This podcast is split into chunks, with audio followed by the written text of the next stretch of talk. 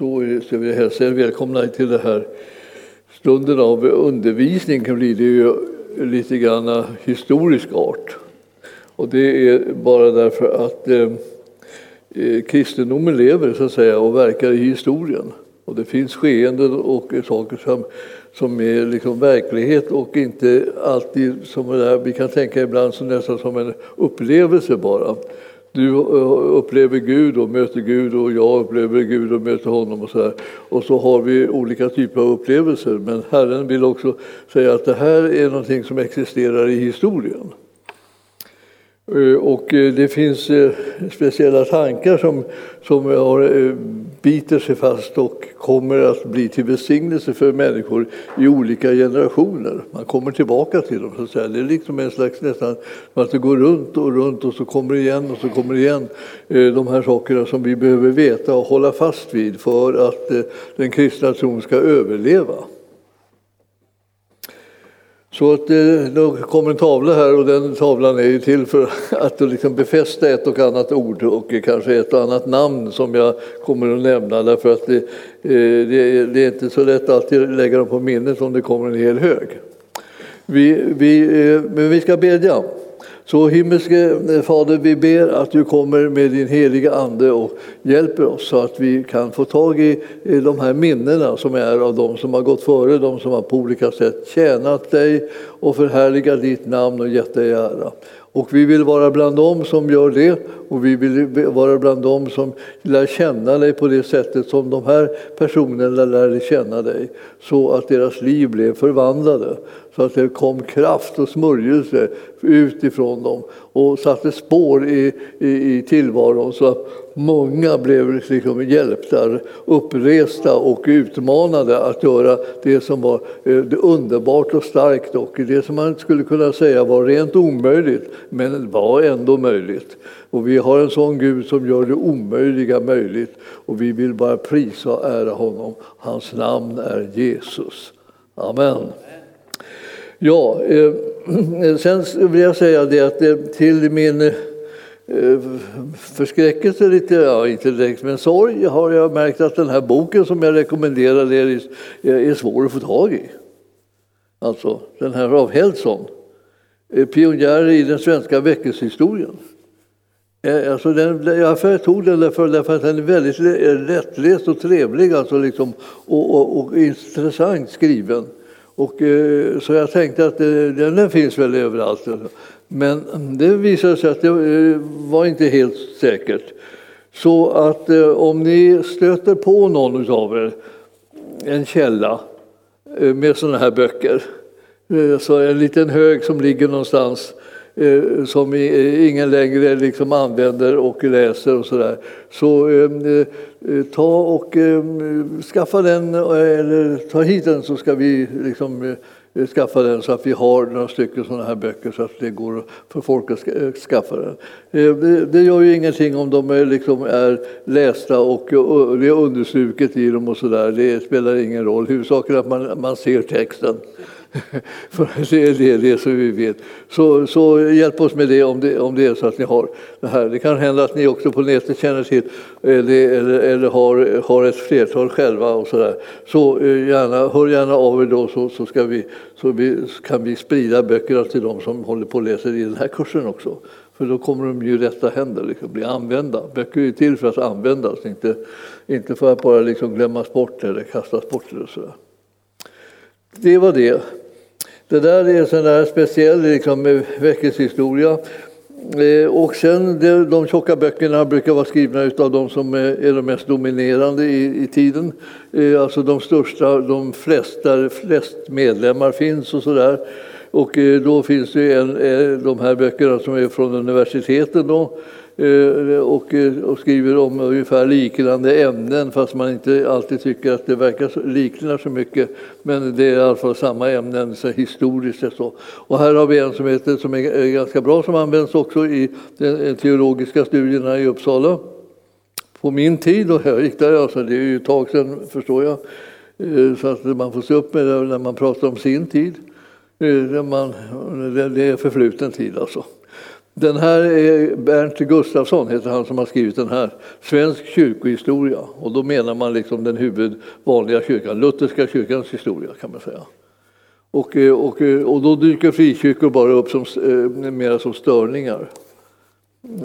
Sådana som, som inte tror exakt likadant och som, som gör, gör, blir livat och det blir tumult och, det, och människor blir frälsta och sådana här saker. Det, det är liksom en lite en annorlunda stil på det. Eh, en av dem, eh, det finns en liten bok här som två delar är det en, en, en röd och en blå. Den här är den blå, den andra delen, alltså, eh, och kyrkohistoria heter den. Också skriven lite grann utifrån det lutherska. Men Gösta Höök som har skrivit den här, han blev gripen i karismatiska väckelsen och blev, blev, blev andedöpt och var en av ledarna där. Från det att han var en mycket samlad och stram man, Eh, lite, lite, han verkade lite grann försiktig med när det gäller människor. Han tyckte att det var lite jobbigt. Han gillade nog böcker, böcker mer än människor. Ända tills han blev andedöpt. Och då, då, eh, då började han liksom och, och, och prisa Gud och, och det var varit annorlunda. Och jag gick just och eh, studerade för honom. Då, och det, var, det var ju intressant alltså. Han var en väldigt speciell man. Eh, och eh, han, men, men han blev ju mer intressant sen när Herrens ande fick tag i honom eh, och då blev det mer livat. Liksom sådär. Men han, han var alltid lite grann samlad, så han gott han kunde kan vi säga under den där tiden.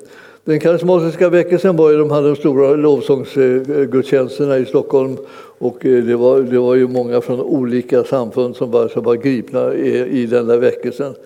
Och jag var lite grann där också och tittade på den. Eh, eller kan vi säga. Och sen bad jag Herren att jag ska slippa åka in till Stockholm igen, för det var ju press här ute då i, i Kungsängen.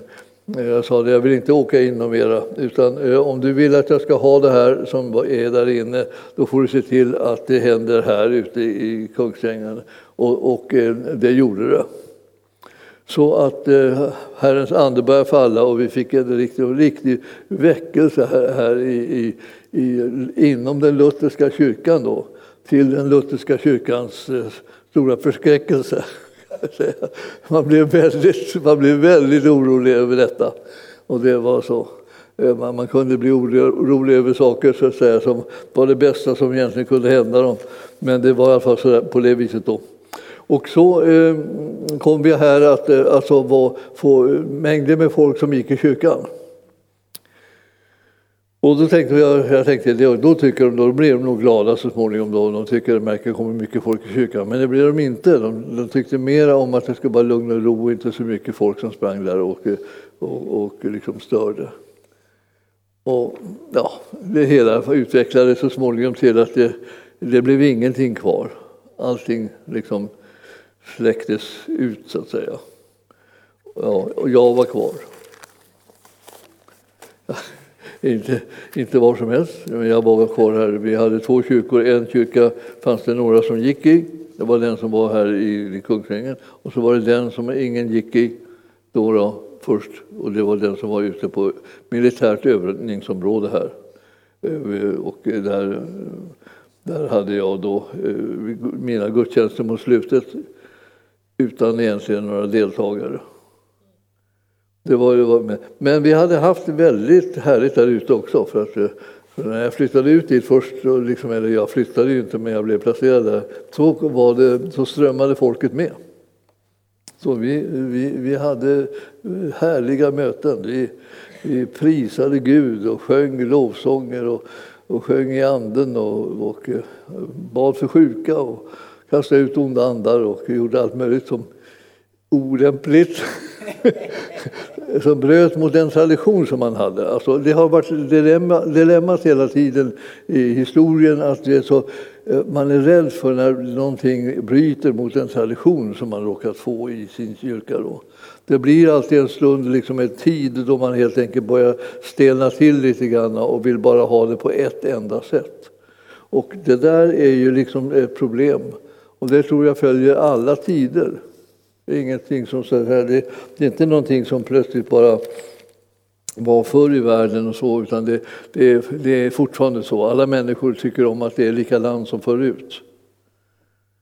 Jag hade, hade en dotter som ropade det varje kväll när, när vi hade bett aftonbön och, och, och, och släkt och sådär. Och så gick vi därifrån rummet som var hennes rum. Då, så, och, och då, då, då ropade hon är allting som vanligt? Ropade hon. Och då ropade vi tillbaka, allt är som vanligt. Och därmed så var det lugnt och skönt och då kunde hon sova då.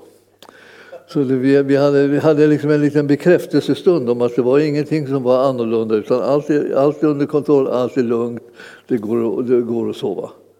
Och eh, eh, jag tänker, så där skulle man kunna säga att man ropar också i, i församlingar. Så säga, det, det ropet liksom, är allting som vanligt? Är allting som vanligt då är, då är man lugn, är det inte det blir man orolig. Och vi, vi ska säga det, vår trygghet ska inte ligga i det här att allting upprepas precis likadant. Vår trygghet ska ligga i vem vi tror på. Ja. Så därför så är det ju det som vi kallar det till. Och när man läser kyrkohistoria och så här och väckelsehistoria så är det återigen det här, vem tror man på? Och varför de, alltså att allting kan liksom stå, liksom lyftas upp och, liksom och vändas ut och in och det blir ingenting som man känner igen utom det den man tror på. Om man känner igen honom så kommer man klara av alla de här förändringarna, alla de här eh, liksom, böket som blir eh, ovana. När man ska återvända så att säga, tillbaka till det som var det ursprungliga liksom på ett sätt och vis. Det som Herren ville att vi skulle göra, som vi nu hade glidit ifrån en del och nu ska vi tillbaka dit. Då. Där kan man klara av alla sådana där skiften bara man vet eh, på vem man tror att det är samme densamme. Jesus Kristus är densamme. Och det är verkligen, verkligen en jättestor styrka att känna honom så, så att man inte behöver bli, bli rädd när saker och ting inte ser ut likadant. Och vi har övat det jättemycket. Jag menar, vi, känner ju, vi känner ju vår Herre och Frälsare Jesus väl. Och, vi, och därmed så är liksom rädslan eller oron för, för and, and, det blir annorlunda inte alls så stor längre. Sen när jag tänkte att det, så här blev en väckelseplats under en hel del år. Och väldigt många blev frälsta och väldigt många blev andedöpta och vi, det var jättekul. Alltså. Vi, vi hade, hade det kolossalt livat här. Eh, och eh, sen, sen, sen var, var det liksom en, en tid, en övergångstid och vi liksom skulle inte fick vara kvar längre och ha någonting verksamhet i den, inom den lutherska kyrkan utan vi fick börja bedja och söka Herren under lång, lång tid och så småningom så talade han om det här att jag skulle starta en ny församling som då skulle heta Arken. Och den, den, eh, det gjorde vi och, eh, och då började folk strömma till igen. Och eh, vi startade bibelskola och vi vi, vi startade missionsarbete och vi startade, ja, vi, jag vet inte alls, vi startade, vi bara startade hela tiden. Bara. Den ena grejen efter den andra. Och en del sa så här, varför måste ni hålla på att starta så här? Ja, enkla, enkla skälet till att vi startar saker är att Herren talar till oss om det. Och då var det bara att göra det. Det var inte svårt att göra det. Det, var bara, det svåra var att vara tillräckligt många hela tiden så att vi skulle kunna hålla ihop det liksom, och utföra arbetet och så. Men, men annars var det inte så väldigt svårt. Det var ju bara att starta på det. Och eh, det här, det här gjorde det att liksom, vi växte och alla, alla hade, alla, fanns uppgifter åt varenda en, tror jag, fick man en känsla av. Och, nu, eh, och då var vi ändå mitt i det här, det här, den här delen av världen, om vi säger, för, för Norden och frälsningen och så där, så fanns ju den här liksom i, i historien också. Så hela centrum för liksom den kristna tron när den kom till, kom till Sverige liksom, är ju här. Vi, har ju, vi har ju Birka ute på Björke, liksom bara en bit ut här. Alltså, vi har åkt vid några tillfällen härifrån, liksom åkt, åkt ut och, eh, åkt och tittat där. Det gick ju ångbåtar där för, för några år sedan. Nu tror jag de har slutat att gå. Eller, ja, man vet inte, de kan ju börja igång, köra igång igen. Men, det var, nu tror jag man kan åka in från Stockholm, liksom in från centrum där. Och så åker man ut till Birka. För att se liksom hur det var när, när kristendomen kom till vikingavärlden, om vi säger så som var det stora handelscentret här ute. Och sedan, var det ju, eh, sen kom det så småningom till, till eh, eh Sigtuna då, och sen eh, mot, upp mot Uppsala. Och då var det de här vägarna som man skulle gå och man skulle åka förbi Stäket och, och vattnet upp och så. Och då var det liksom nyckeln eller låset liksom, med nyckeln som, som ärkebiskoparna satt inne med. De som hade sina stora borgar som låg precis där och kontrollerade liksom, eh, båtfärden fram och tillbaka där. Och därmed så kunde de liksom bestämma hur det skulle bli, så att säga, eh, vem man släppte igenom. Och det här, det här har vi Eh, sen sett hur det, hur det har utvecklats mer och mer. Men, eh, men, men det var många städer som var så centrala liksom i, här i Sverige. Eh, mycket fler städer. Man, man pratar mycket om, om Västerås och, liksom, och Eskilstuna och, liksom och så här. Och, och, så, och så Stockholm då så småningom började växa till så att det blev lite, lite större. Och sen, och sen förstås Uppsala då. Eh, och, eh, och, och sen neråt liksom landet så var det, var det Skara och, och sådana platser. Och det, frågan, det har diskuterats liksom om kristendomen kanske rent av kom ganska tidigt och rent av kanske tidigare liksom till en del andra städer. Men vi, när vi hade riksdagar och sånt där så hade LAS förlades de till olika städer. Så kungen åkte ut liksom och hade sina riksdagar med riksdagsmännen då, som var de olika eh, grupperna utav befolkningen som bönder och, och, och, och, och adelsfolket och, och, och, så. De, de, var, de, de höll sig inom sina skrån, så att säga, kan man säga. Och där, där, där hade de då talan och, då, och bestämde hur, hur det skulle vara i det här landet. Eh, och så småningom, i alla fall genom sina förslag. Och så kom kungen då, som hade då det sista, ordet. Och, och därmed så blev, var, var, eh, styrde styrdes Sverige eh, ganska mycket på det där sättet så småningom när man kommer upp i medeltiden. Nu ska vi tala lite grann om eh, den, den, den stora revolutionen som kommer efter, efter medeltiden. Alltså, under medeltiden var det liksom förhållandevis bökigt, det var mycket hit och dit och man, man försökte liksom, kämpa om makten och vem, vem skulle Eh, vem skulle bestämma? Och det konstiga var ju egentligen att i det här gänget, liksom, eh, prästerna och, och adeln, så, här, så fanns ju eh, också borgare, för det började bli ganska starka städer och där var de som hade hand om handeln där och hade rättigheter att vara delaktiga i och ha firmor och, och så. De, de var med och bestämde. Men sen var det också präster som var med och bestämde. Och det här med att prästerna var med och bestämde, det var ju någonting som var, var önskvärt och blev så småningom väldigt eh, starka krafter därför att eh, den kyrka som fanns var den som var så att säga, centrerad utifrån Rom. Och det var alltså den, vi, vi, nu vi pratar om den så säger vi kallar den för romersk-katolska kyrkan, men det var ju kyrkan bara. Alltså det, fanns, det var bara den kyrkan som man kände till. Och eh, den kyrkan hade yttrat sig, liksom kom på ett, olika sätt till olika ställen i landet och, och bland olika länder också. Och man, man använde sig ofta av, av munkar och nunnor. Framförallt munkordnarna var ju sådana där missionerande ordnar som liksom eh, kom tidigt till, till nya länder som inte tidigare hade berörts av kristendomen. Så kom de dit och så, och så etablerade de sig där. Och eh, de blev ofta väldigt väl mottagna fastän de såg oerhört konstiga ut och, och, och hade konstiga seder och talade ett konstigt språk och så vidare. Men de, de, de, blev väl mottagna därför att de hade så mycket kunskap. Dels så var de ju läskunniga hela gänget och de mötte då folk som inte kunde, kunde inte läsa. De mötte till och med folk som inte hade något skriftspråk i, i att tala om. Alltså, de skrev små korta meddelanden så på runstenar. Då kunde man sitta där och knacka liksom med, med, med, med, att försöka göra spår i, i, i stenen där. Och så och brukar de i stort sett säga jag var där och nu är jag här och sådär. Ungefär sådana där budskap. Eller att jag, jag, nu, nu har jag satt tro till eh, den vite Krist eller något. Alltså när jag valt att bli kristen och så satte man, knackade man in ett kors också på där så då visste folk att det var man. Och så talade man om hur många som hade rest ut i, på sådana härjningståg och hur, hur, vilka som kom hem. Och, och, och lite sådana där meddelanden fick man. Det var inte mycket till språk liksom. Efterhand så började liksom språket utvecklas på vissa ställen men, men sen kom då de här, de här eh, munkarna och med, med ett, ett annat språk som då skulle gälla för alla. Och det språket förstod ju folk inte och det var ju latin.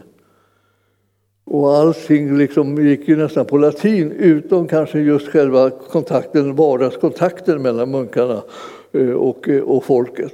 Och då, eh, och, och då fick de börja ana de här att det fanns ju någonting större och mycket mera. Allting var mycket mer pampigt och världen var mycket större liksom, än de hade anat. och så. Och, och, de passar på att utnyttja det på olika sätt. Och de var ju välja på liksom, att härja runt eh, de här vikingarna och skaffa sig fördelar genom att skrämma livet ur andra. Så att därför så, så var det ju liksom en annan värld som, som de tänkte här, här är jättebra. Men så går det bara att ju längre ut de kom desto större städer mötte de, desto högre borgar, liksom mäktigare folk. Liksom. Så till slut så märkte de att de var ju bara så liksom pluttar egentligen i jämförelse med de våldsamma städer som fanns ut, ut över hela Europa och ut över världen. En del vikingaresor tog till och med tog sig in i Medelhavet. Alltså de åkte via Gibraltar och in i Medelhavet. Och där stötte de på, så småningom så stötte de på Afrika också. Och, och sedan de här, hela den här västerländska kulturen som var väldigt väl utvecklad runt Medelhavet. Och det var ju romarriket, det var, det var ju ett sånt baddans rike så det kunde man inte förstå var det började eller tog slut. Alltså, och, och det, allt det här imponerade kolossalt på dem så att de slutade ju egentligen att kriga så mycket för när man kom neråt där så, så var det svårare och svårare att vinna. Man krigade kanske, men man vann inte. Liksom. Och varför skulle man då hålla på och kriga? Då tog de istället värvning där då, och tjänade massor med pengar bara på den vägen. Och så tog de med sig pengar, guld och silver och liksom allt det här som de förtjänade och hem då till Norden. Och kunde bli, liksom på, eh, bli smårika där, liksom, eh, den ena och den andra. Och det var fina möjligheter. Men sen så småningom när, när, när eh, kristendom etablerade sig här i Norden, då blev det ju så att, att eh, det hade att göra med att germanerna, alltså framför allt då, hade, hade börjat eh, bli kristnade. Så, och då menar jag det, och så först liksom Frankrike och sen, sen, sen Tyskland. Och de, var ju, de var ju jättesvåra att få bukt med för romarriket, då, de här germanska folken. De var väldigt krigiska och väldigt eh, kapabla att kunna stå emot romarnas påtryckningar. Men, men eh, när de väl hade blivit kristnade och man hade nått fram ända fram till, till Östersjön då, eh, då började man ju bli nåbar, så att säga. Då kunde de nå alla de rikena som låg runt omkring Östersjön. Och till stora delar så var det där ju Danmark då och så lite baltiska eh, eh, trakter. Men många av de baltiska länderna så att säga, var ju, låg, låg fast under andra länder eh, så att de hade inte riktigt etablerats ordentligt ännu. Och Sverige hade ju ockuperat en del av de här delarna precis som man ockuperade Finland. Så att, så att man hade ju nästan Eh, ja, en ganska stor del av, av, av Östersjön som, som ett innanhav till Sverige. Eh, däremot så hade man en väldigt stark eh, konkurrent nere i Danmark. Danmark hade härjat länge liksom och haft, var så vänd utåt så att säga så de hade kontakt med alla de här, de här andra länderna, välutvecklade kulturella länderna som fanns i, i, nere i Europa. Och Sverige liksom hade inte riktigt kommit ut lika tidigt och snabbt och fått de här kontakterna. Så ni förstår att det här, nu, nu när vi, så Danmark eh, hade en stor eh, här och, och, och, var starka. Och de, eh, de hade halva Sverige ungefär, kan man säga, nästan tillhörde Danmark och inte Sverige. Så halva Sverige säger jag bara för, utifrån våra ögon just nu. Då. Men alltså, eh, Alltså man kan säga att alltså hela, hela Skåne och Blekinge och stora delar av Halland och, och, och Bohuslän och, och nästan upp till, liksom, till, så de gränsade liksom till, till Norge. Eh, där, det, det, var, det var Danmark. Ja. Och, eh, och då delar av Småland också. Då, då, så att vi gick högt upp. Och det, det här var ju eh, eh, så småningom en anledning till bråk. Alltså. För, för, för svenskarna tyckte ju så småningom att det vore lagom att vi tog Öresund som eh, gräns. Eh, och, och, så där. och eh, det var ju en synpunkt som inte danskarna delade då ett dugg. Och sen, så, sen, var det, sen var det många, många långa tider med bråk liksom om, om vem de här olika land, landändarna skulle tillhöra egentligen. Och det slutade så småningom med att de hamnade liksom i Sverige. Men det var, det var, inte, det var ingenting som var avgjort på, på långa tider. Alltså. Och, och, varje gång som det blev krig och så här så var Sverige egentligen för litet och för lite utvecklat och de måste vända sig och eh, hyra in trupper som skulle hjälpa till att strida så att de kunde vinna någon gång. För de var liksom för få i jämförelse med danskarna som var, var, var vältränat och hårdfullt folk. Alltså. Eh, så de vann ju när, de, när, när Sverige inte hittade någon hjälp någonstans. Så att det där var liksom en, en kamp då. Så kommer vi fram till den här tiden som vi ska prata lite grann djupare om nu. Då. Och, och eh, det är liksom i, i slutet av 1400-talet och så, och så, så eh, kommer man ju också att upptäcka boktryckarkonsten. Boktryckarkonsten var ju liksom en våldsamt eh, revolutionerande historia. Alltså. Att man skulle istället för att man satt och eh, så säga, skrev av varje bok så, så kunde man skära in den skära typer och man kunde skära ibland bara in det så man hade plattor liksom, av en hel sida och sen kunde man göra många sidor genom att man tryckte dem så här. Så, så fick man många likadana sidor. Då gick det plötsligt att göra massor med böcker. Sen kunde man sälja böckerna så, och så var det mängder med människor som småningom kunde lära sig att läsa och förstå vad som var där då, och, och, och de här tecknen. Liksom. Och sen skulle man då helst lära sig att läsa på det språk som man kunde själv. Då. Så länge det var kyrkliga texter var det latinska, eh, var det latinska ord som man använde sig av.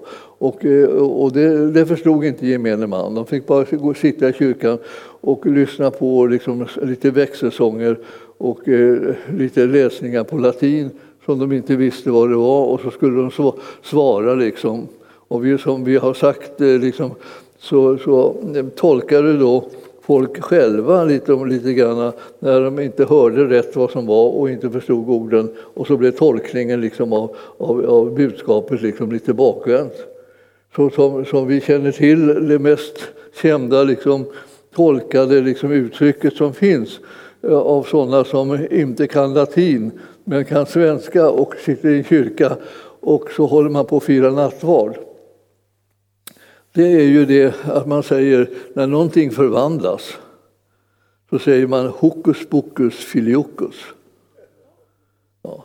Och det där hokus pokus filiokus, det är, liksom, det är, ett fel, det är, det är när man hör fel vad, vad, vad prästen säger på latin. Men det som händer då när prästen säger hokus pokus filiokus, det, det, är, eh, det är det att nu förvandlas detta brödet som är där eh, eh, till, till alltså hans kropp, Jesu kropp. Så, alltså, och då, då, då är det, ja, nu ska vi, nu har vi, där har vi liksom en tavla då. Så då kan vi ju passa på att lära oss då lite latin då då blir, det, här, det här säger nu prästen då. Hoc corpus meum est. Detta betyder, hoc betyder detta, kropp, min och är. Detta är min kropp. Och hokus pokus blev det så att säga när de alltså hörde det här nere i liksom så här. Alltså, så att eh, de, man kan säga att man, prästen lyfte upp ett bröd, kanske såg det ut runt som vi kör idag, men det är troligen bara såg en brödbit om vi säger så, eller så, och lyfte upp den och sa det här eh, orden alltså och Korpus med mest. Men eftersom folk visste inte vad det var han sa så liksom lyssnade de bara och sa hokus pokus, nu kommer det där, hokus pokus, nu, nu, nu kommer det liksom ske, nu blir det något märkvärdigt med själva det här. Ja, och, eh, och det märkvärdiga var att eh, förvandlingen ägde rum från vara bröd till att vara både bröd och hans lekamen. Hans kropp alltså. Lekamen där också ligger kvar ett annat gammalt ord. Då. Men jag förstår att, att det var så lätt att, liksom att hänga med när, man ska säga, när någon skulle prata ett språk som man inte kände till. Men, men efterhand så blev, ju liksom, blev, blev det ju så att man, att man fick reda på det här, liksom vad, vad det betydde. Och. Och, och, och, kanske lärde sig lite grann mera om det. Men de som fick språkutbildning och de som fick lära sig att läsa och så vidare, det var de som skulle förberedas för prästar, prästarbetet, så att, säga, att bli präster och munkar i, inom kyrkan. Och de andra behövde inte det, för det var ju de som skulle läsa Bibeln och inte, inte vanligt folk. Och vi är så ovana vid det, liksom, vi tycker att är det något som en kristen får lära sig snabbt är att den ska läsa Bibeln. Ja, och så här har du en bibel och läser du den noggrant och så här får man en bibel och man, man har blivit frälst som man inte hade en förut. Så, så sen ska läsas, den ska läsas. Så. Och om man då låter bli att läsa den så blir man ju snabbt liksom en, en ganska eh, liksom, främ, mycket främling i vad som pågår. Man vet inte riktigt vad det är som De syftar och hänvisar till massa olika berättelser och händelser och allt möjligt. Och eh, man har inte läst om dem och man har inte fått tag i det. Om man nu inte haft den stora förmånen att ha en släkt som är, som är, som är frälst för då har ju de berättat om, om Jesus och pratat om honom under alla år som han har växt upp. Och till slut så, så har man ju alla berättelserna, det är bara det att man vet inte vad man ska ha dem till. Och då är, måste det komma till en kristen som tror på dem, som kan liksom göra, hjälpa en till att ta stegen och, och ta emot Jesus i sitt hjärta och, och genom tron bli frälst. Och då får man del av den här verkligheten som håller på att talas om här. Men det här liksom är ju biten av nattvardsritualet och då, då eh, hade man ju inom katolska kyrkan en väldig betoning av nattvarden. Alltså. Det var ju det man, alltså, att fira nattvard, det var en merit som man kunde tillgodoräkna sig. Som man gjorde att man, att man kunde liksom vara säkrare på i någon mån att man skulle kunna komma till himlen Eh, eh, men var inte riktigt säker. Ingen fick lov att vara riktigt säker, utan alla skulle vara liksom lite osäkra eh, på det här, men, men ändå säkrare än om man inte gick i nattvarden. Då, då kunde man nästan vara säker på att man inte kom in utan blev liggande och hängande på något sätt i mellan, mellanvärlden, alltså i skärselden. Då, då. Det var liksom en mellantillvaro mellan jordelivet och den himmelska världen. Det här, det här, är, det här är liksom sånt här som nu då, nu ska man försöka lära vikingarna liksom och liknande personer att läsa och förstå vad det här handlar om.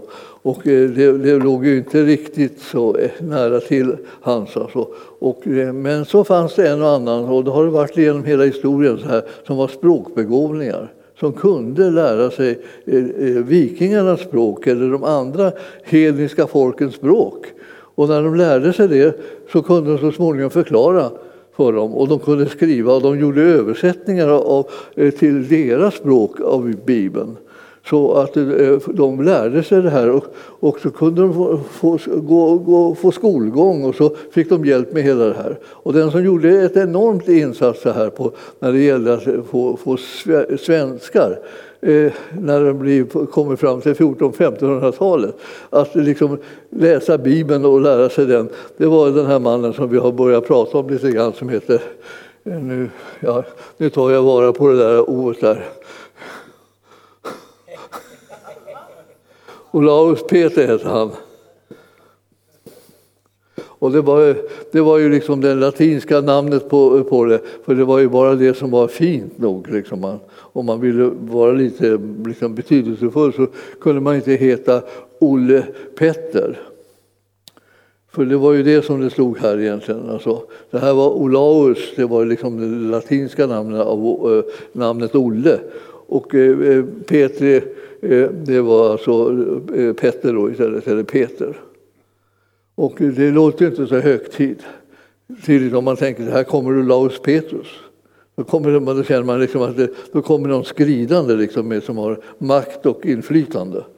Men, eh, men, eh, men om bara Olle eh, Peter kommer så blir det så liksom lite onödigt, onödigt platt och ingenting särskilt. Liksom då, då.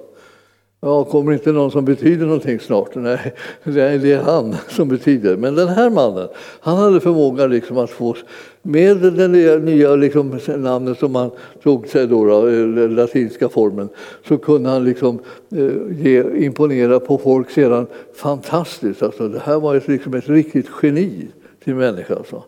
Han, han, han, eh, han är vår reformator. Alltså, han är den som, som har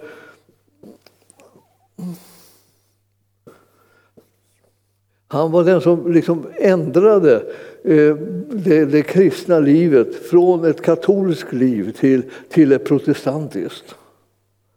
Och det protestantiska livet det var det, det var det livet som var en frukt av eh, vad, vad Luther, Martin Luther i Tyskland hade gjort när han protesterade mot ett, ett, mängder av olika oskick så att säga, som förekom i den katolska kyrkan. Konstiga läror, felaktiga obibliska läror som man ville ha bort. Och Luther han började med att säga att det får absolut inte förekomma avlatshandel. Det vill att man kunde köpa sig eh, platser liksom, och eh, ingångar till, till himmelen liksom, eh, genom att man, att man betalade till kyrkan. Och då fick man ett garantibrev på att man har fått liksom, en, en större och bättre ingång i himlen än andra som inte hade betalat för ett sånt här brev. Och så hade man, samlade man sådana brev.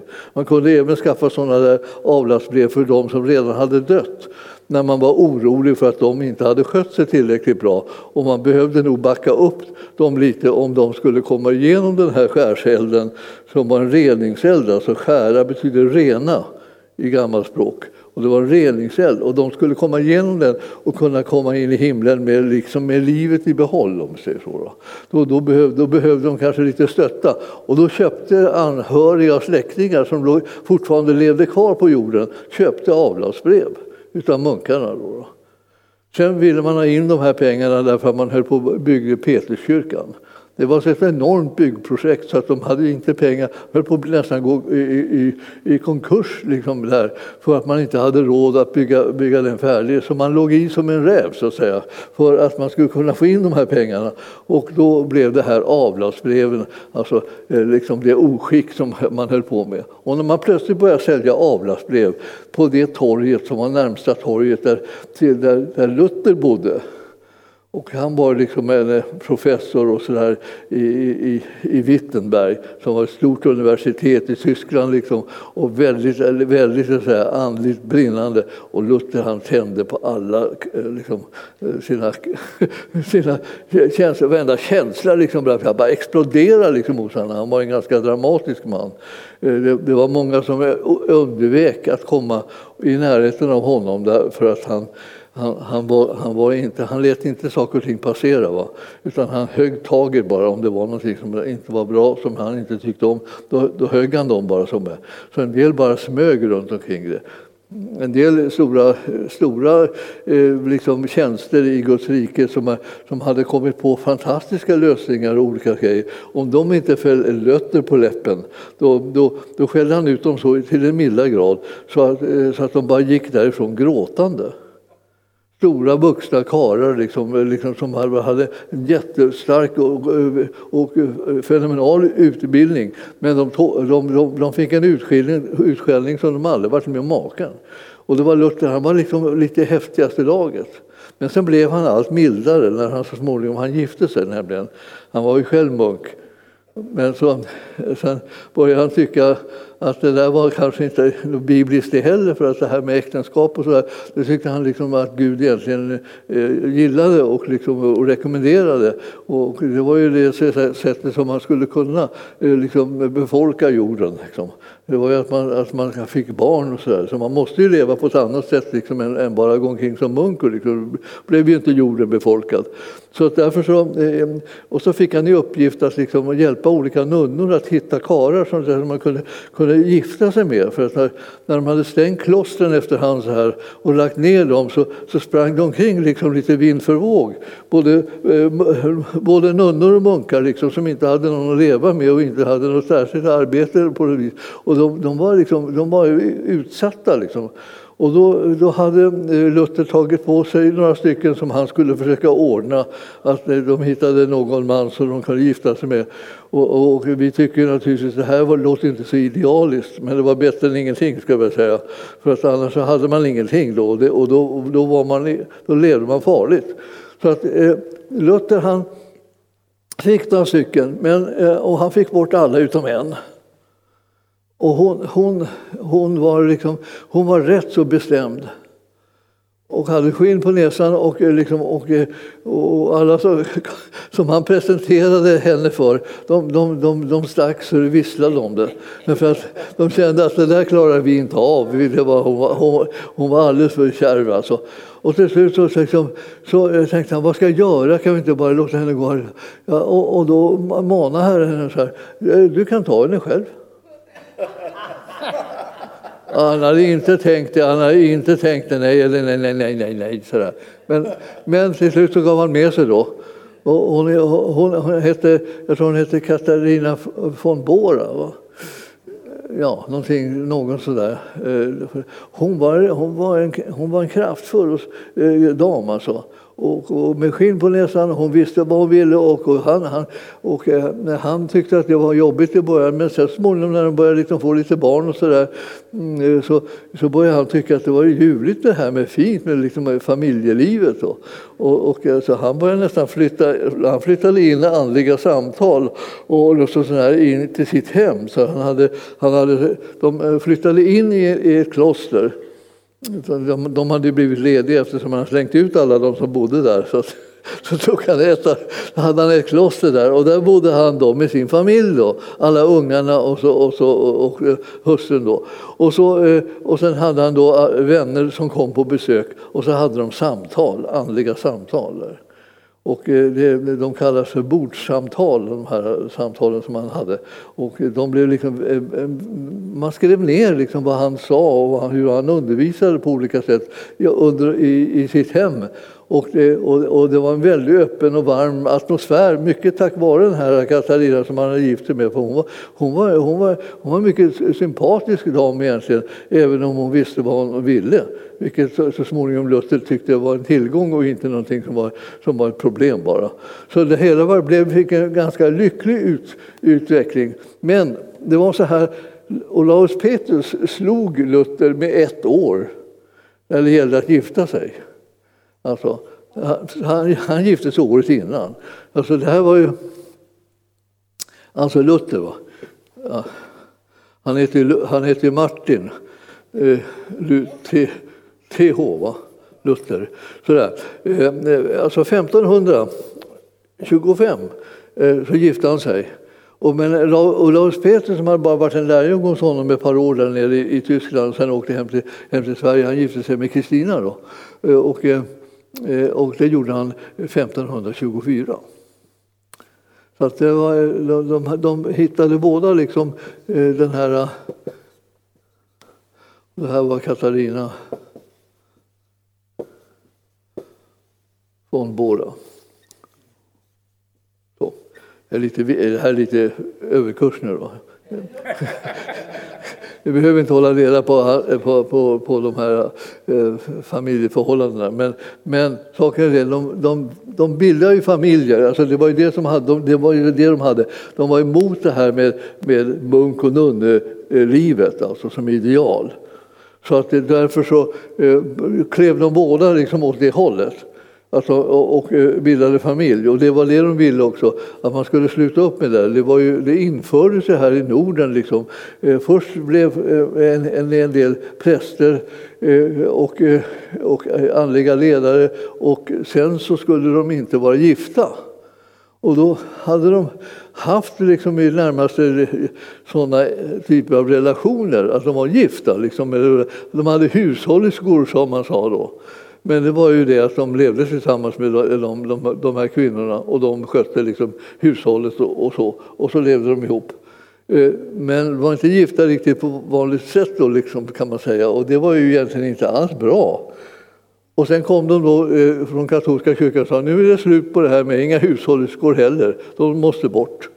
Och då flyttade man ju liksom då, liksom som man var lite knepig där, eh, flyttade man ut bara liksom till ett hus bredvid. Och så fortsätter man att leva tillsammans som man ungefär gjorde fast nu sa man liksom hon bor där och jag bor där. Så. Men, men efterhand så, så blev det så att, eh, att det här, man började känna av att det, liksom, det här blev nu när reformationen kom, blev det en lättnad när man slapp hålla på liksom, och upprätthålla några sådana konstigheter, ordningar, förhållanden där man inte skulle kunna få vara gift. Eh, det, eh, varenda en som hade börjat läsa sin bibel märkte ju ganska snabbt att, liksom, att eh, kvinnan och mannen de, de skulle ingå ett äktenskap. Alltså. Och, det, det var, och han, han, skulle hålla sig till sin hustru. Det, det stod ju det där i, i, alldeles i början av boken. Så så även om man inte kom särskilt långt så märkte man ju snabbt alltså, att eh, Gud hade tänkt att de skulle liksom, eh, ta och eh, gifta sig med varandra, mannen och kvinnan, och så skulle de skaffa barn. Och så det, det var normalt och det var Guds tanke och plan för relationen. Så det, var, så det, var, eh, det, här, det här kom man på snabbt och så började det liksom rätta till sig det här genom reformationen. Då. Och ni, ni, förstår att det här, det här var ju en, det här var en, en lättnad. Men sen också eh, eh, när, när vi kommer till hur, hur man gjorde för övrigt då, så var det ju så att alla de här klostren och så som tömdes efterhand, då, det var ju liksom, behövdes ju liksom beslut, liksom riksdagsbeslut och så här. Så då hade man ordnat det då, och den som ordnade det, att det blev riksdagsbeslut, det var ju Gustav Vasa. Gustav Vasa ordnade det här med riksdagsbesluten så att man kunde besluta att man fick ta och eh, ta bort alla inneboende i klostren och sedan så skulle klostren med alla dess ägodelar övergå till, till staten. Eh, ja, och staten heter Gustav Vasa, kan man säga kort och gott. Så det var han, va? och han var väldigt förtjust i att kunna samla på sig skatter. Så att han, han var Eh, ja, han var, han var mycket glad över det här. Han hade ju varit gift eh, flera gånger men till slut så den sista som han gifte sig med, liksom, då fick han liksom flytta på den fästman som redan fanns där i närheten och hade tänkt sig att gifta sig med den här flickan. Han var själv 60 år då, när han skulle gifta sig, och hon var 16. Och då tänkte alla så här, Åh, det här är så förskräckligt. Och vilken åldersskillnad, vad kan det någonsin vara? Vad ska de kunna ha tillsammans de här två? Liksom så här. Det visade sig att de hade pengar tillsammans. Alltså det vill säga, de älskade pengar. De, de, de smög ner i, liksom, liksom i slottets skattkammare på natten och satt och räknade pengar ihop. Och de var så lyckliga att de nästan sprack. och helt oväntad lycka. Liksom, liksom. Det var som att ålder, åldersskillnaden den rök bara. Bara pengarna kom in så här var, det, var, det, var, det, var, det var helt oväntat. Liksom. Han var ju, han var ju ingen, ingen så säga, skärmtroll den här Gustav Vasa heller. Utan han var ju någon som, som man nästan smög för. Alla smög därför att han hade så våldsamt humör. Men pengar gjorde honom glad. Så, och där, då, hade de, då hade de det gemensamt alltså. Det är konstigt ibland vad det dyker upp slags information när man håller på och läser sånt här. Plötsligt tänker man, va? Ja, ja, så här var det. Och eh, Gustav Vasa hade ju ett, ett antal barn och, nu, och, och, sen så följer en period alltså, från liksom 1521 någonting till 1611 då den perioden, liksom det, det, det, är, det, är, det är den här Vasaperioden kan man säga. Och, då, och där, där, hade, där var det hans barn då, som den ena efter den andra som skulle ta makten och bli kungar. Då. Och de hade ju liksom inte någon samsyn så det störde. Liksom. Det var och om ni, om ni ser om den första, den första sonen, då, det var Erik den XIV, han var, han var, han var ju han var ju lite udda kan man säga på många, många sätt. Framförallt så hade han ju då inte samma uppfattning som sin, sin pappa då när, när det gällde det här pengar. Och sen, och sen gifte han sig med en, en, en, en, liksom en, en ofrälse liksom, eh, kvinna som, som var eh, Ja, hon, hon, hon var liksom av enklaste slag. Liksom. Och, och alla kände sig väldigt störda liksom, av att han, att han skulle gifta sig med henne. Då, då. Men det, det bestämde han sig för bara. Han var ju kung då, så, så då var det han som bestämde. Så han, han gifte sig med den här Karin Månsdotter. Ni har hört om henne säkert. Hon, hon eh, förekommer ju liksom lite grann i, i dikter och sådana där saker och eh, texter omkring eh, hans liv. Han, han, blev ju, mm, han var ju närmast, ja, jag vet inte, jag har inte träffat honom personligen, men det, han, verkar ju, han verkar ju som lite sinnessjuk kan man säga, utan att eh, överdriva. Han var svår alltså, och, eh, och olycklig på något vis. Och, eh, och lynnig också, precis som liksom sin pappa då var som lite galen så här. Och man visste inte vad man skulle råka ut för när man kom i närheten av honom. Och, eh, och han, han hade sån problem med relationer så det var ingen, ingen hejd på det. Och, och när han, han, eh, han, han dog relativt snabbt. Jag ska se om jag skrev upp vad han var inte, han var inte så gammal. Alltså han blev, man brukar säga att han, han blev förgiftad. Ehm, det var ju någon ärtsoppa där som figurerar, om ni kommer ihåg det svagt. Eh, det här, det här är ska se om vi hade, där har vi Erik den 14. Han dog 1568 och han tillträdde då 1560 då, då Gustav Vasa dog. Så det var bara åtta år som han var kung. Och, eh, eh den här som jag slog i var en liten, liten, här liten bok som man, som man kan ha glädje av när det gäller Sverige. Sveriges historia i årtal. Den finns väl förmodligen på nätet, men jag, jag rör mig inte på nätet. Jag, jag rör mig i den mer konkreta världen. Kanske en del av er också liksom har blivit kvar i, i, i, den konkreta världen. Då är ni bara att gratulera. Ni andra behöver vi hjälp ifrån. När vi kommer upp frågor om nätet så behöver vi liksom lite hjälp och vägledning. Så då vet ni vad er kallelse är här i världen. Eh, men den här, eh, den här då, Erik den XIV, alltså när han väl hade blivit avpoliterad liksom, och, eh, och han fick ju mycket konflikter och, och bröderna var ju inte de precis som var de mest såta vänner. Och han hade lite samsyn liksom med den kalvinistiska läran. Alltså. Calvin var, det, var, det var den reformator som fanns i Frankrike. Jean Calvin, Calvin heter, heter han då på franska, har jag förstått. Och då, eh, han, han, var, eh, han var, skrev mycket liksom, eh, kunniga och insatta liksom, eh, teologiska verk om, om den lära som han eh, eh höll fast vid. Det var en slags reformatorisk lära. Och, och, och den här nu, Erik den XIV, han ville hålla sig lite grann inspirerad av den. Och det, det var en, en, en ännu yngre bror som också hade lite grann inslag av den. Och, eh, och eh, de blandade diverse läror hit och dit och det blev liksom så att ingen, ingen var helt överens med någon. Och det här, de här bröderna då, den, den, den nästa brodern som efter Erik den XIV, det var Johan den tredje, Eh, han, han, hade en annan, gjorde ett annat eh, liksom, sidsteppande av det här när, med tanke på att nu har vi kommit in i reformationen och Sverige hade blivit reformatoriskt land och så här och Luthers land och det var så. Och, och, och eh, Olaus Petri hade arbetat jättehårt och sten, mycket på det här att landet skulle genomsyras utav, av den sunda lutherska läran och Guds ord skulle vara det som gällde och ingenting annat i landet. Och så, där. och så då kommer det då, så dör då, eh, eller mördas, eller vad vi ska säga, Erik den, Erik den 14 och eh, då kommer Johan den tredje till makten. Ja, då ska han försöka föra in katolicismen igen. Och då sätter han igång liksom och ger ut en, liksom en, en, en gudstjänstordning, alltså hur gudstjänsten skulle firas, som närmast var katolskt influerad. Och den där, den där liksom ordningen som fanns då, den kallar man för Röda boken. Och det var ju jättemarigt för alla. Det var ju ett tumult. Och det, varför, hur hamnade han i det? Ja, förmodligen därför att han helt enkelt eh, gick och gifte sig med en, en, en polsk prinsessa. Och Polen var katolskt. Och det var då också prinsessan. Så där fick han en eh, eh, katolik liksom på halsen om vi säger. Och, eh, och sen så skulle han liksom försöka få hela Sverige att få samma, samma katolska lära på halsen.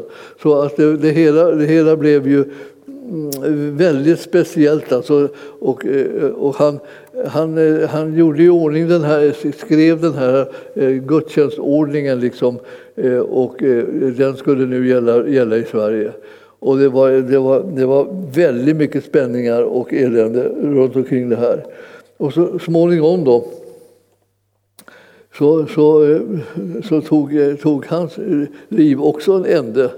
Eh, och, och, och, därmed, och då hade han redan fått en son som hette Sigismund.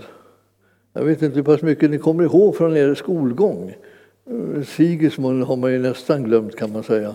Eh, men, men eh, han, han var ju samma problem då, nämligen det att han var ju katolik i stora drag. Alltså. Han, hade ju det. han blev ju kung i Polen. Och sen så stod han och väntade på att han ska kunna bli kung i Sverige då, när, när hans pappa dog. Då. Och, och det gjorde ju pappor så småningom.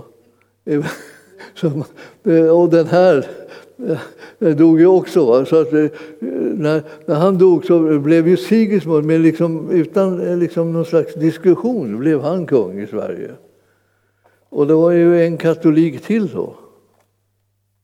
Och vilket det här är, liksom man kan säga, det här är, det här är svårt för ett, ett land som har blivit protestantiskt, att kung efter kung är katolik. Det, det, var som, det stämde inte, man visste inte vad man skulle göra åt det här. Och, eh, och eh, katolikerna var ärkefienden på något vis. Så det, det, var inte liksom lätt det här att de hela tiden blev kungar i, i det landet som man hade, och i, i alla de länder som man hade som fiender ut över hela Europa. Så det var ju bara vissa, vissa, ett visst mindre antal länder som hade blivit protestantiska, lutherska länder alltså. Eh, och, och de andra var katoliker. Och då, då, skulle, då skulle Sverige nu liksom vara, vara ett land här då, eh, med en, en kung som, som var, var katolik. Då. En till alltså efter, efter eh, Johan den tredje. Och eh, eh, han, eh, han hade blivit vald då, eh, till, det står 1587 hade Sigismund blivit vald till kung i Polen. Och ni förstår alltså, vad, vad som händer här är det att, att det var inte så att det inte spelade någon roll vad det var för liksom, vad som skedde på den politiska, i, i den politiska världen. Utan kyrkorna var så att säga på något sätt fångar i, i den här världen eh, av politik. Så där kungar och sådana olika eh, despoter av olika slag hade makten i, i länderna och bestämde vad man skulle tro och vad man fick tro. Och eh, när inte det var katolska kyrkan och då hade det varit påven som bestämde vad man skulle tro eh, så var det då kungarna eh, när man kom till de här protestantiska länderna som bestämmer vad ska vi tro för någonting? Vad är det vi ska hålla oss till? Och så småningom så började man formulera sig då och säga så här ska vi tro och det här ska vi tro.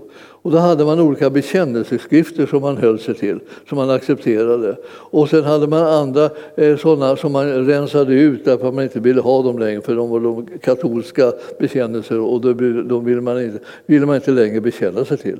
Så att det här liksom var en ganska stor röra liksom till medan man höll på där och försökte få, få fram det, liksom, vad, vad ska det vara det rätta nu då? Och under tiden så, så var de stora kamperna, liksom, de stod mellan, mellan också de övriga liksom, eh, protestantiska länderna och de katolska.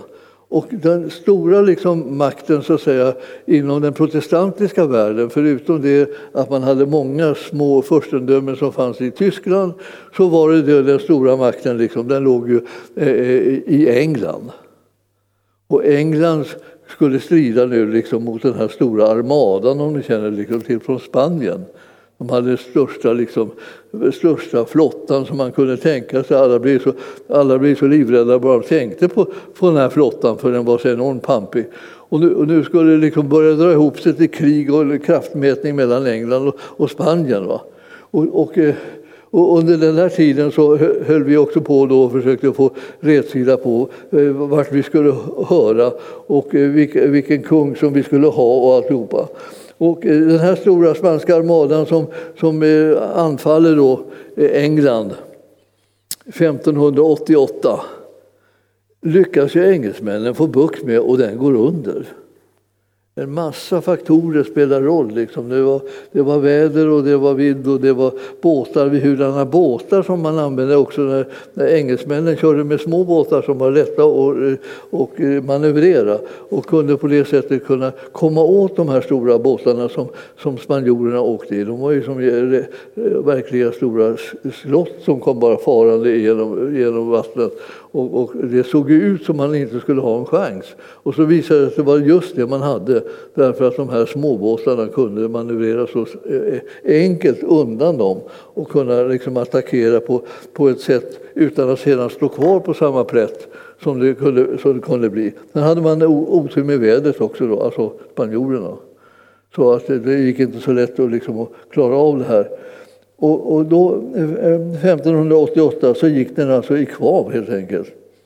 Och, eh, utanför Englands kust. Och det, var, eh, och det här var ju liksom det var ju helt oväntat om vi säger, att en, att en sån seger kunde vinnas utav, av den här önationen som var en förhållandevis liten ö, ö liksom, eh, som de har i jämförelse med de stora ytor som de här andra som länderna härskade över.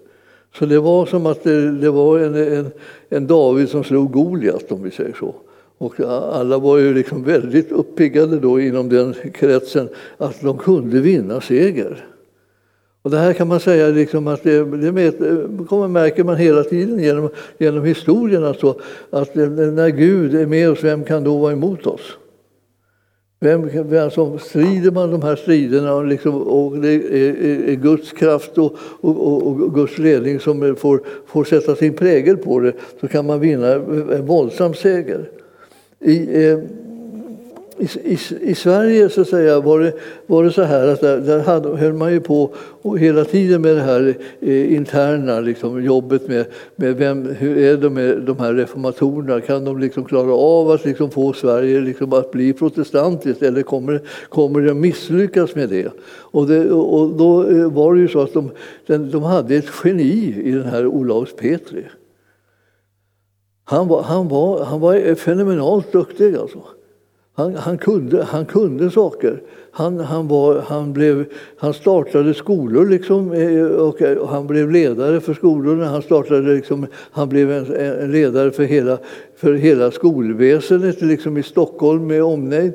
Han, han, han startade olika typer av, av, av, projekt så att säga, som eh, eh gjorde att man, man kände liksom att folket kunde kunna komma in och komma och bli läskunnigt. De, skulle, de kunde börja förstå vad det var de läste och de kunde liksom följa med så att de förstod liksom eh, vad det egentligen den kristna tron handlade om. Och det berodde jättemycket på att han hade blivit liksom huvudpredikant i, i Storkyrkan i Stockholm, av Lars Petri. Och han predikade på svenska. Och han predikade eh, mycket enkelt och klart. Och så. så folk som kom dit de förstod vad han sa. Jag vet, de hade aldrig förstått vad, vad de här prelaterna sa. Alltså, det, det, och, och det berodde inte på dåligt förstånd, det berodde bara på att de pratade fel språk.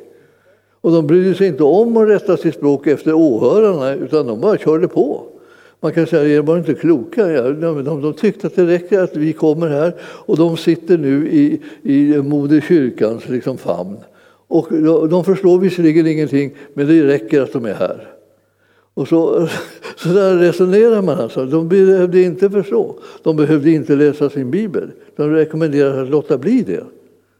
Och vi tror så här, men läsa Bibeln måste man göra. Det vet, vet vi varje kristen. Nej, det ville de inte. De ville läsa Bibeln, det gjorde den, den Moder kyrkan. Hon läste Bibeln och eh, vanligt folk behövde inte alls lägga sig i den. Och sen talar hon om för dem om det är så att de behöver veta någonting. Och det mesta som de behöver veta är att de måste vara närvarande när det är gudstjänst. Och ja, så var det. Så det, det, det här var ganska liksom enkelt eh, fixat då på något vis.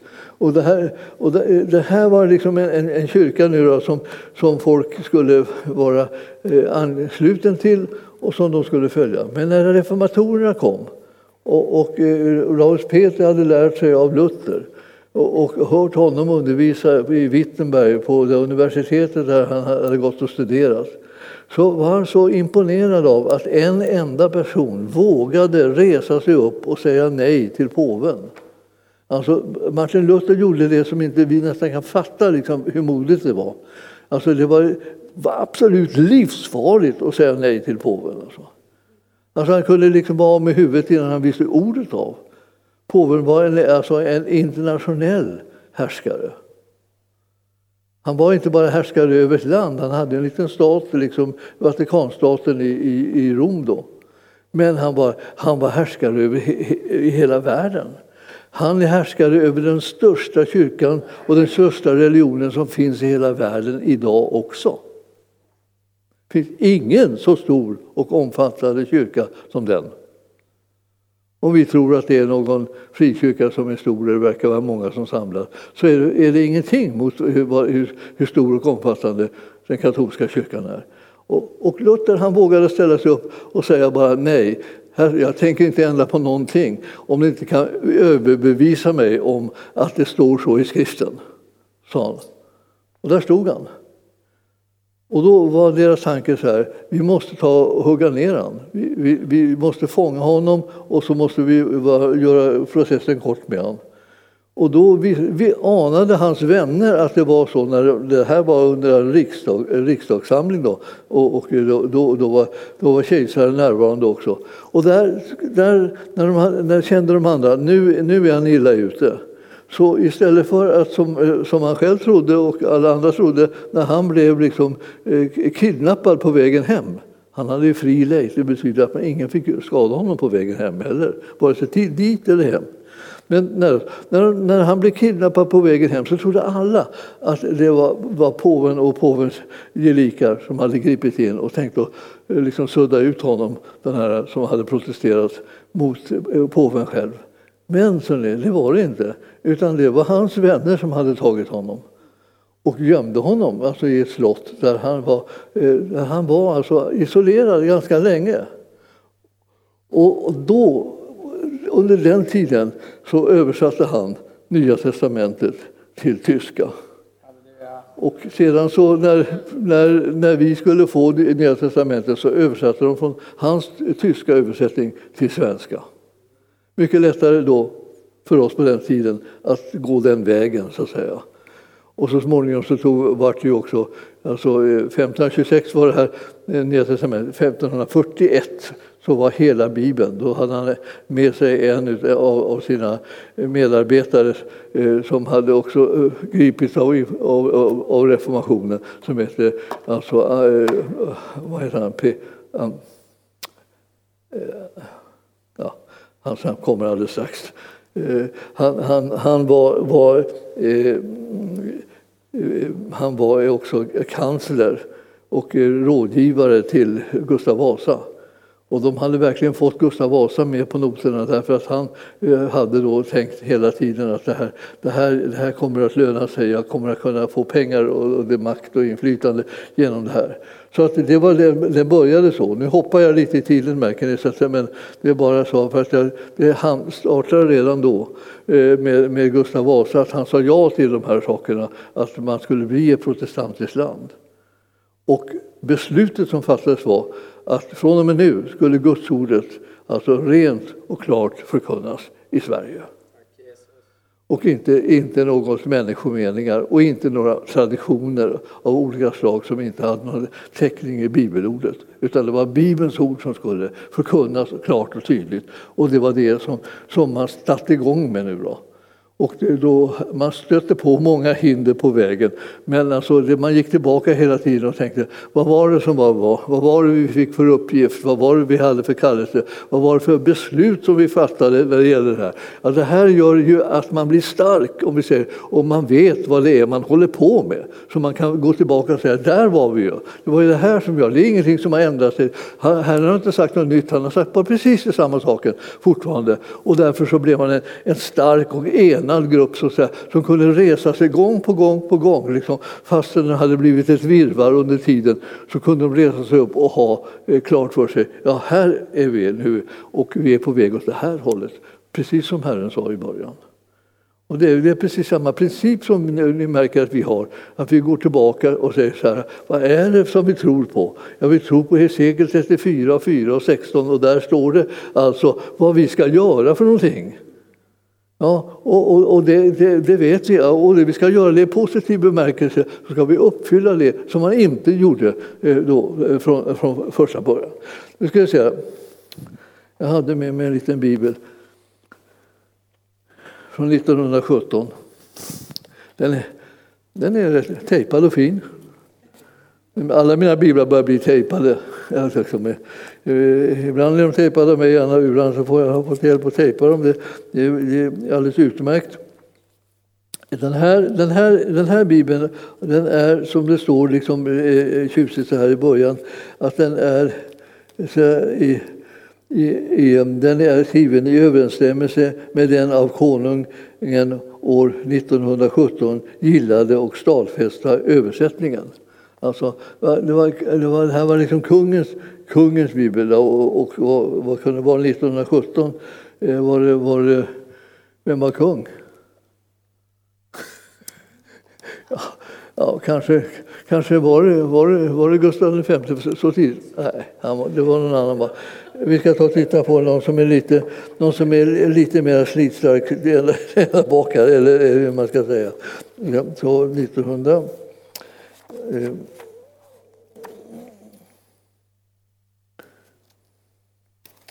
14, 15, 16, 17. Jag står bara en massa om, om Branting och så här. Bolsjevikerna, var är kungen? Har, har han försvunnit? Var det Gustav V? Okej, okay. Gustav V. Ja, han har haft en väldigt lång eh, regeringstid. Eh, eh, då, då, så, då, då tror vi på det bara. Jag kan inte... Jag skulle vilja säga att det står där svart på vitt. Annars, annars, eh, annars tror jag att det är Branting. Men det är ingen som håller med mig om det förstås. Gustav V, ja, 1907 eh, eh, startade han sin bana. Så 17 var då han då, höll på till 1950. En del av er kommer ihåg när han eh, begravdes kanske. Eh, ja, ja, jag och jag. Det var en, det var, alltså var, det, var, det, var, det så, var vi så få? Sista Mohikanen ungefär. ja, ja, ni ser hur det kan bli. Eh, men, men eh, här, här i, i den här då, eh, eh heliga skrift från 1917 var den gillad. Gustav Vasas bibel är också liksom, känner man så här, den är också lite grann så här eh, Alltså det är lite lustigt det här med att, de, att den ska vara hans, hans bibel. Man säger att alla biblarna tillhör kungarna som är, som är då. Så. så att därför blir det ju Gustav Vasas bibel och, och Karl XIIs bibel. Då, då. Och, och sen, eh, och sen eh, så, så, så, blev det eh, den här från, från 1942. Då. Och då, och då, var, då var det den bibeln fortfarande som var den, vad säger, Gustav V. Han, det var ju han som, han är, han är mest känd för kungens kurva, eller annars, alltså, han körde om, om kullar. Men, men det är, men annars, så det här, är, det här med, med kungarna liksom, det har att göra med att från reformationen så, så kom ju kungarna, i, kungarna in hela tiden här. Därför att alla, kungen var den högste liksom, eh, makthavaren och eh, så i, i kyrkan. Alltså det, var, det, var, det, var, det var som hans kyrka. Va? Och det där tyckte ju liksom eh, Gustav Vasa väldigt mycket om. Det var en bidragande faktor. Det var han, han ägde kyrkan. Så att, han, att allt det där som fanns i kyrkan det tyckte han det tillhörde honom. Och det var ju samma sak med, med liksom, i staten så var han benägen liksom att räkna staten också som sin. Så det var inte, de var inte så där blygsamma, nej, nej, utan jag var en, jag var en liten stilla tjänare till staten. Det, det, det tror jag inte de hittade det ordet där, utan, utan det var ju som att de var ju de som hade makten. Och eh, nu, nu, nu, var det så att den här makten den, den, den fortsatte liksom eh, rakt igenom och därför så fick vi också så här biblar hela tiden som kallades efter kungarna. Eh, fastän de ingalunda hade lagt ett enda strå i kors för att översätta eller producera de här biblarna och kanske inte ens heller hade läst dem. Man vet ju inte liksom hur, pass, hur pass mycket de höll på med sånt där. Det, det, det, det, framgår inte, men de, de upprätthöll alla traditioner kan man säga. Och det, det tog ju ganska långt tag innan man någon kunde tro att liksom eh, Gustav Vasa egentligen hade blivit protestant. Utan han, var liksom, han gillade mer det katolska han också. Liksom sådär. Och det satt ju kvar också i barnen och sönerna där. Så de, det, hela, det hela var liksom lite grann flytande. Det tog lite längre tid än man kan ana. Alla, vi har liksom, eh, på det här viset liksom hjälpt, hjälpt till liksom att skapa liksom en, en, en, eh, en, en värld eh, där, där man har eh, många liksom konstiga turer så därför alltså enskilda individer har liksom haft makt och inflytande att svänga de här eh, vägarna som, som eh, utvecklingen i det andliga livet har gått också. Så de, är de öppna för någonting så blir det, blir det liksom, då blir det öppet. Om ni, har, om ni har sett nu så finns det på tv liksom en serie om drottningar. Jag vet inte om ni har märkt det. I alla fall olika drottningar liksom genom århundradena här nu då, har de skildrats. Och då har man ju bland annat skildrat liksom det märkliga som är drottningen som höll på att skaka sönder alltihopa. Liksom, när, när hon plötsligt, som hade en sån fenomenal liksom, eh, alltså, portalfigur för, för protestantismen som Gustav II Adolf. Alltså hans dotter som blev alltså drottning eh, när han stupade. Alltså, hon, hon gick över till katolicismen. Va? Alltså det var ju nästan svim, svimmade. Vi skulle ju kunna nästan tänka att vi, vi har också någonting som vi nästan svimmade över här eh, när det gäller katolicismen. Eh, men jag ska inte gå in på det, för det vet ni kanske själva. Liksom, men saker och ting som absolut inte kunde hända. Han hade just stupat i, han hade stupat i kriget liksom mot, mot katolikerna i deras, deras stora trupper och blivit skjuten och var en hjälte liksom för, som stod för protestantismen. Och så, och så får, blir hon eh, makthavare i Sverige, det protestantiska landet som hade var, där han var liksom lejonet från Norden och så, där, var så, och så, och så byter hon sida. Alltså, eh, det, det, var, det var häpnadsväckande. Man kan säga det. Vad är det för någonting som händer då? då? Ja, det här har blivit en privatsak istället för liksom en, en andlig fråga för liksom alla de som är berörda av den. Man börjar liksom tro att det, liksom, eh, det här det, det gör väl det gör väl de som är, eh, bestämmer över länderna hur de vill. Som det. Och det, när det i själva verket handlar om eh, vad, vad är det som är eh, vad säger, en människas rättigheter om inte friheter att välja vem hon ska tro på. Och vi är kallade liksom att ha en frihet till det. Och det är det som hela tiden ifrågasätts. Därför som vi i vårt land nu vi känner av, liksom av att man, man förväntar sig att vi tror och eh, har samma uppfattning i moralfrågor och i andra frågor som staten. Och, eh, och svaret är ju egentligen att vi ingalunda har vi inte alls samma uppfattning. Utan, utan eh, vi är kristna och det betyder att vi har den bibliska sanningen som vår sanning som vi lever efter och som vi tror på och som vi är skyldiga lydnad. Alltså. Och vi vill följa Jesus. Och vi vill tro på honom och ingenting annat. Och därför så blir det så här att man, att man kan säga att det, det finns hela tiden krafter som vill liksom ta bort oss från de grundläggande friheter och rättigheter som vi har som människor. Nämligen att få, få ha eh, friheten att ha en egen personlig tro. Eh, och eh, den vi tror på, liksom, och det, den ska ingen komma och förneka oss rätten att göra. Utan alla ska ha rättigheter att, att tro på sin eh, eh egen Gud och sin egen frälsare eh, eh, utan att andra lägger sig i det och eh, bestämmer över dem. Och, eh, så det här, för att man, när man ser hur det blev här hela tiden, hur rörligt det blev genom århundraden bara därför att det var liksom andra personer som bestämde i trosfrågorna för dem istället för att de själva bestämde. Så, vi, så vet vi alltså vilken utmaning vi har än idag. Alltså. Att om vi inte bestämmer oss för att det vi, vi har rättigheter själv att välja vem vi ska tro på, vem vi ska följa. Vem som har blivit vår frälsare och vem som har blivit vår Herre, det bestämde vi själva när vi sa ja till Jesus och ingen annan. Så ingen ska ta det ifrån oss. Så om du, om du är med i det här livet nu, då, och det är du ju, så behöver du liksom fatta, det, fatta ett beslut om att, att det är det här som ska gälla i livet.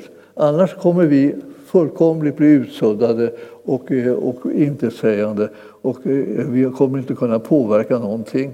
Och vi kommer att förlora det som är absolut dyrast för oss, vår egen tro. Så att eh, eh folk har varit modiga förr och, eh, och kunnat stå emot eh, eh förtrycket och betrycket och, och, och eh, alla press, pressen som kommer från olika håll. Och vi kan göra det vi också. Så att eh, man, man, gör det, man väljer att följa Herren, man väljer att göra hans vilja. Och man låter sig inte manipuleras eller skrämmas. Alltså, det här, vi har läst mängder med sådana här bibelord under den senaste, senaste tiden om att vi inte ska låta skrämma oss. Att vi ska inte låta någon, någon fara liksom komma och få makten över våra liv eller tvinga oss in i saker som vi inte vill. Utan vi ska hålla fast vid Herren och, och därmed så kommer ingen kunna göra någonting åt det ställningstagande som vi då fattar att vi har. Så, att jag, så jag säger till er, det, det, det är likadant i livet hela tiden. Man kommer till de här situationerna och man kommer till de här valsituationerna då, då man måste vara trogen mot sin Herre, annars är det kört. Och eh, så, så är det än idag. Och det är härligt att följa Jesus och det är härligt att känna att man lever också. Alltså det tar emot ibland lite grann eh, när, när det kommer en massa påtryckningar. Men det är också underbart att vinna seger. Och det är det som vi kallar att vinna. Så jag vill, jag vill säga till er, allt det här som vi läser nu då, det är inte bara för att vi eh, liksom får veta någonting om hur det var förr i världen var i största allmänhet. Utan det är därför att, att det här måste vi veta, annars är vi inte förberedda eh, för att stå emot på, påtryckningarna som kommer från världen. Vi måste klara av att stå emot dem så att de inte trycker in liksom alla sina eh, meningar och åsikter som är obibliska och som är främmande för oss. Vi som har bestämt vår tro är att följa Jesus och ingenting annat. Så att jag vill bara säga till er, hoppas ni blir lite stärkta av det också och, och tänker rätt tankar. För visst har vi haft många konstiga och lustiga saker som har hänt. Men, men det sorgliga är ju när folk tappar, tappar tron och, och går vilse. Eh, och det härliga är när de håller, står fasta och inte låter sig liksom skrämmas av någonting. Då känner man liksom att det här är ett liv som är värt att leva. Så kom ihåg att ni är inbjudna att leva det livet också och, och, och bli hållfasta och starka istället för att bli oroliga och mesiga. ja, jag vet inte om ordvalen var så bra, men, men ni förstår. Vi behöver kunna stå emot det här mörkret. Så himmelske Fader, vi ber att du ska komma med din härlighet och din närvaro. Och vi ber att vi ska få vara de som vinner seger, precis som du har lovat. Vinn seger. Och det tänker vi göra. Tillsammans med dig är det ingen, ingen liksom tvekan om vad, att vad som kommer att ske. Tillsammans med dig kommer att vi vinna seger. Och eh, i ditt namn så, så, så kommer vi alltså känna oss trygga och starka och vi kommer att tränga, tränga bort mörkret och vi står emot så att det blir tvungen att fly bort ifrån oss. Vi prisar dig Herre för det och vi proklamerar ditt herravälde och din makt över våra liv och vår församling och, och vår tro tillsammans i, det, i den protestantiska världen. I Jesu namn. Och församlingen sa Amen. Halleluja. Amen. Tack Jesus.